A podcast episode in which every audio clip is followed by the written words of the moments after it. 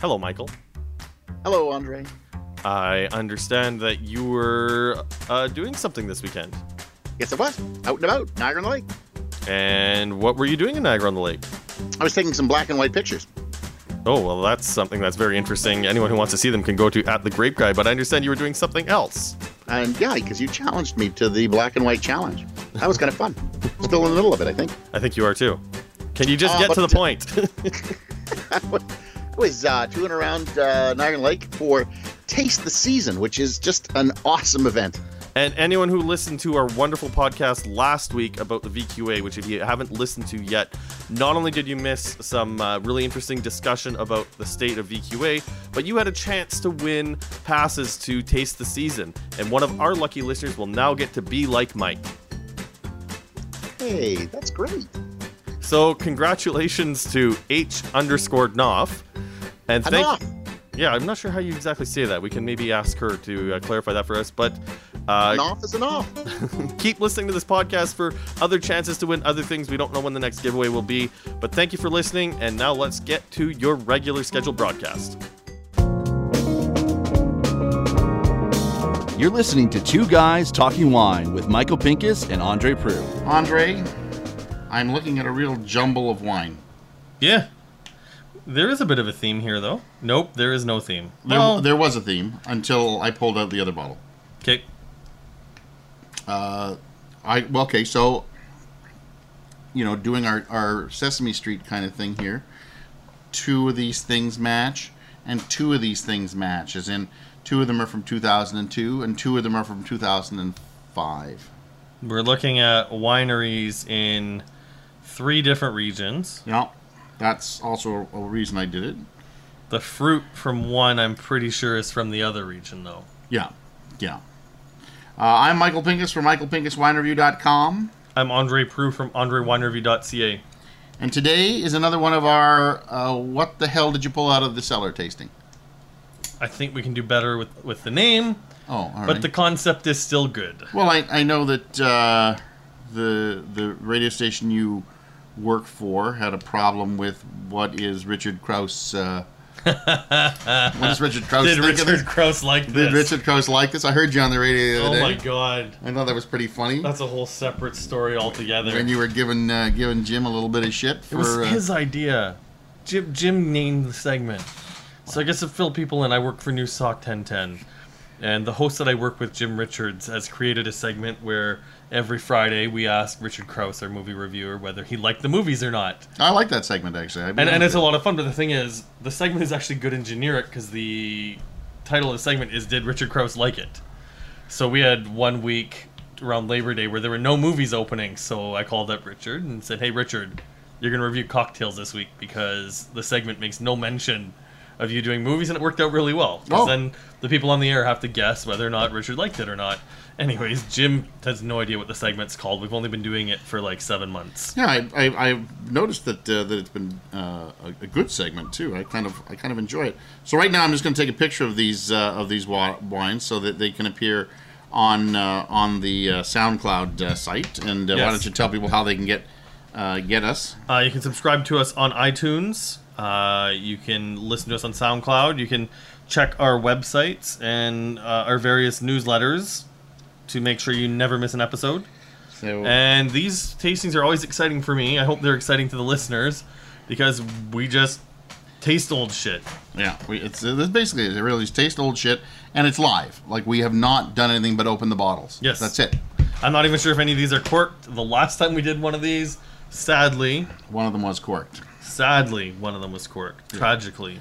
Because it Yeah. was the Cabernet Franc. and I thought it was going to be great. And uh, yeah, sadly it was corked. That being said, though, we have some Cabernet Franc in front of us. Yes. Uh, so, uh, shall we say what they are, or do you want to just say them as we go through? Let's say them as we go through them. Let's All just grab a bottle and go to it. Why are we going newer instead of older? Okay. All right. You want to start newer or older? Oh, okay. We'll start. Uh, we'll start over. Then. Okay. So, first wine is a award-winning wine. There's a there's a sticker on it that says award-winning. it doesn't say what award it won.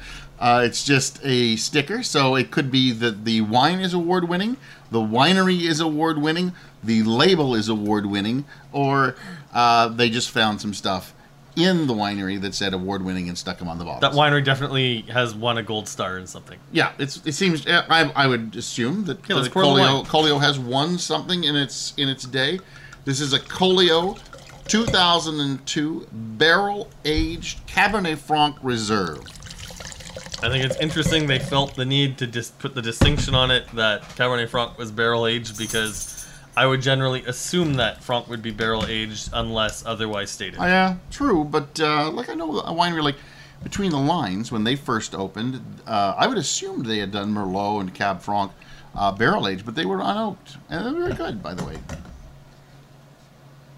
Uh, this definitely has a lot of tertiary characteristics on the nose. Uh, 12.8% alcohol, 2002 hot vintage. But I'm getting a lot of uh, tertiary. yeah, it's uh, nutty.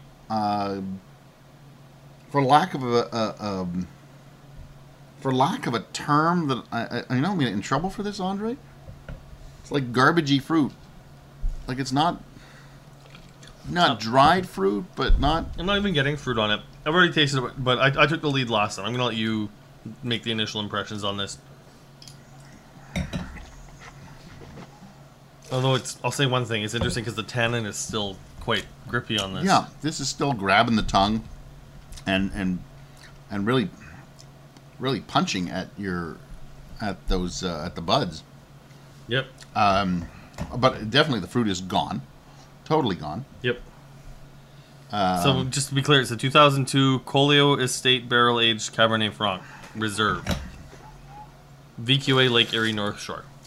At the moment, maybe we want to come back to it. Let it sit open now that we've got a couple gla- uh, got a couple glasses out of it. Uh, I'm tasting liquid wood. Like other than that, lots of tannin, but but it's like liquid wood cedar. Okay, let's go to the other O2. All right, There, there's nothing exciting about this at this point, but we'll come back to it. we will. We'll go full circle. Uh, yeah. Okay, so we're looking at a Southbrook Triomphe Cab Merlot, the only blend in the um, uh, in our lineup today. Also from 2002. Ooh, color's nice. So in 2002, the fruit is Niagara on the Lake. But um, now I want to I want to say that this this was made uh, when Southbrook was still up uh, in uh, Richmond Hill. no, address is Niagara Stone Road on this. I think they relabeled it. I'm Okay. pretty sure they relabeled it. Because this would have been released probably 2004 then. Yeah. Yeah, because uh, yeah, So who would have made this wine? uh, 2002, Steve Byfield would have had a hand in it, and then um, I want to say Colin Ferguson, but I, I may not have the name right. But it's a guy named Colin who was there. Holy shit. Wow. This Now- is this isn't just good. This isn't just like passable. This is really good. this one's actually got some fruit on it. Uh, I'm I'm uh, I'm surprised. I have to be honest. tannin is nice and velvety on it. Good red fruit, a little bit of blue fruit on the nose. So we're talking like blueberry, blackberry. Definitely some raspberry in there. Yeah, this is definitely from the from the farm up in Richmond Hill because it's got that uh, that smell to it. Um, I don't think you were even in, in the province at that time. No, in 2002, I was in my first year of university. Okay, so I yeah, don't think I was. I was not legal drinking age. not even a glimmer in his mother's eye. Yep, not legal drinking age yet when this wine was made. But that's got that. It's got that farmy breadiness that's that old Southbrook has, but it's not in a in a No, bad it's in way. check. It's completely in check. But the best part is the fruit on the palate. Like it's still, it's pushing fresh. It's right on the, it's right on the cusp of jumping off of not being fresh anymore. But it's like fresh blueberry, a nice cedar note, smoky. Like the fruit's starting to get clobbered by some of the the secondary and tertiary flavors. But it's it's making my mouth water. Just how juicy this. this Yeah, the acidity is yeah, the acidity is off the charts on this one. But it's Yeah. still in check. Like it's not overpowering the fruit. The thing is, the tannin rolls off the back of the tongue. This is, this is really nice. Mhm. That's definitely a winner. Do we have to move on? Yeah, we'll move on to the to the next wine. We may let's come back to that one too. Allow it to uh, to open a little bit. It's got a long finish too. Yeah, it does. It's really it's it's making my mouth water. Like it, I'm salivating on the back back of my palate here. Good acidity, good tannins. Uh, I don't know if I'd hold it much longer. Maybe another depend- it depends- year. you know what? It depends on what you like, though. Like, if you want True. this to push into tertiary, if you like your wines a little bit older, this might have another five years to let the fruit completely die. yeah. But I mean, right now it's riding a really nice balance with still being young, um, still being. I wouldn't. I wouldn't say this is vibrant, No. but I mean it's definitely interesting, and there's a certain there's a certain freshness to it while still pushing in that smoky, bready, barnyardy. It's just like it's it's a party in my mouth, and everyone's invited. Okay. I'm uh, moving right along. I'm not going to touch that one. The Simpsons quote. Everybody I, knows it. I know it. I know it. You know it. Which what episode's it from? I, I don't watch The Simpsons that often. I'm more of a family guy. I have to be honest. For the record, it's when Homer joins the company baseball team and Mr. Burns hires all the ringers. And that quote comes from Ken Griffey Jr. Very nice. Very nice. Okay, moving on to a Sandbanks. 2005. 2005. VQA Ontario.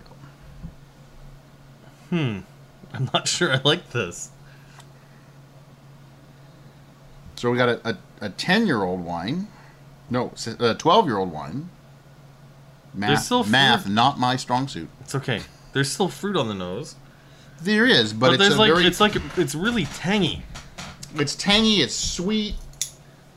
Okay, I'm tasting. I'm Do you know what in. that is? This is like I'm going uh, in. This is like licking a Jolly Rancher, but just smelling the Jolly Rancher instead of uh, instead of sucking on. it, You just you, you can get that smell because you released something when you lick it.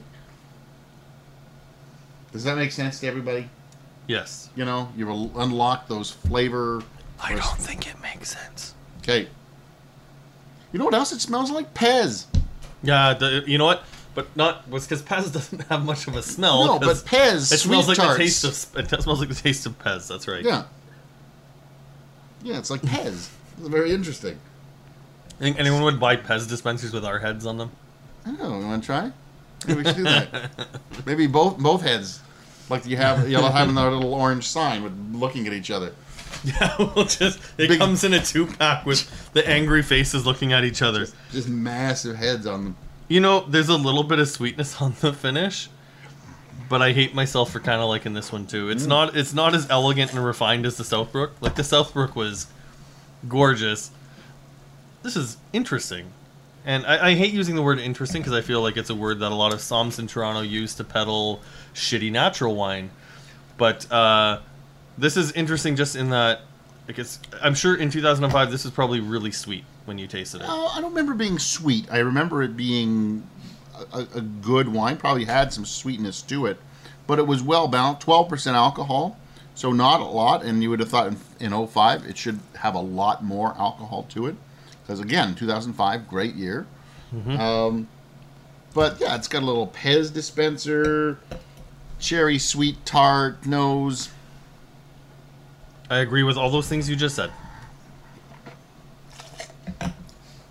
Palate maybe a little, a little It almost feels plummy. disjointed because the the sweetness to it gives it this like really kind of fresh confection feeling, but there is Yeah. still like a bit of the earthiness and a bit of the smokiness, and it's it's these are not flavors that you expect to go together. No, it's just uh, it's disjointed, but maybe drinkable.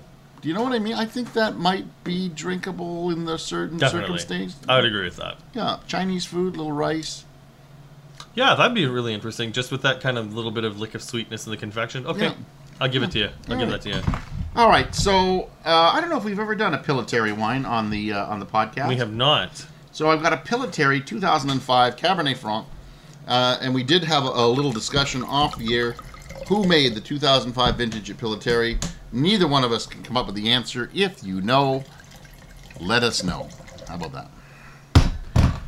You can get in touch with us on, very dark on this. Facebook and, and Twitter. You can get in touch with us and let us know. If anyone asks me, I will give out Michael Pinkus's home phone number. Hey, enough of that. Now that's interesting. Because this is very closed on the nose. Mm-hmm. But something's happening in your mouth. There's another party going on in your mouth. and somebody else has been invited. It's very. It's it still has a bit of youth to it. it. There's a big difference. Three years makes a big difference. But there's like a spice note to it, like an allspice and uh, cinnamon note, a little bit of black smoke, uh, but like really nice raspberry, almost not strawberry. It's strawberry on there too. There's a little tobacco in there, but um, like a cherry raspberry tobacco hit. Nice. This is this is this is what's right about Cabernet Franc in Ontario. This wine is is 12 years old. Wow.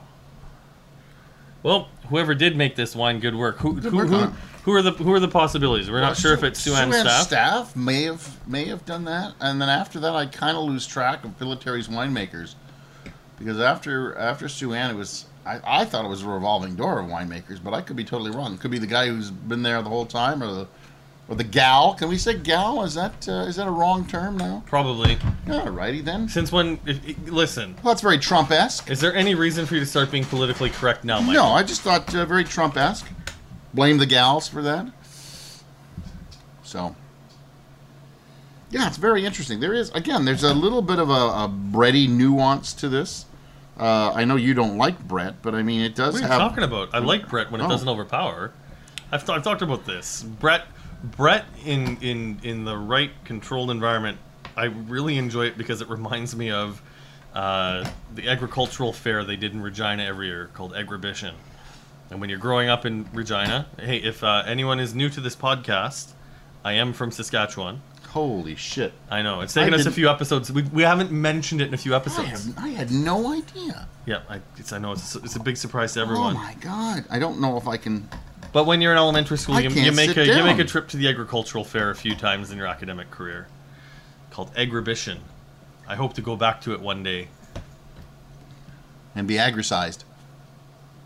What does that even mean? Figure it out. Figure it out.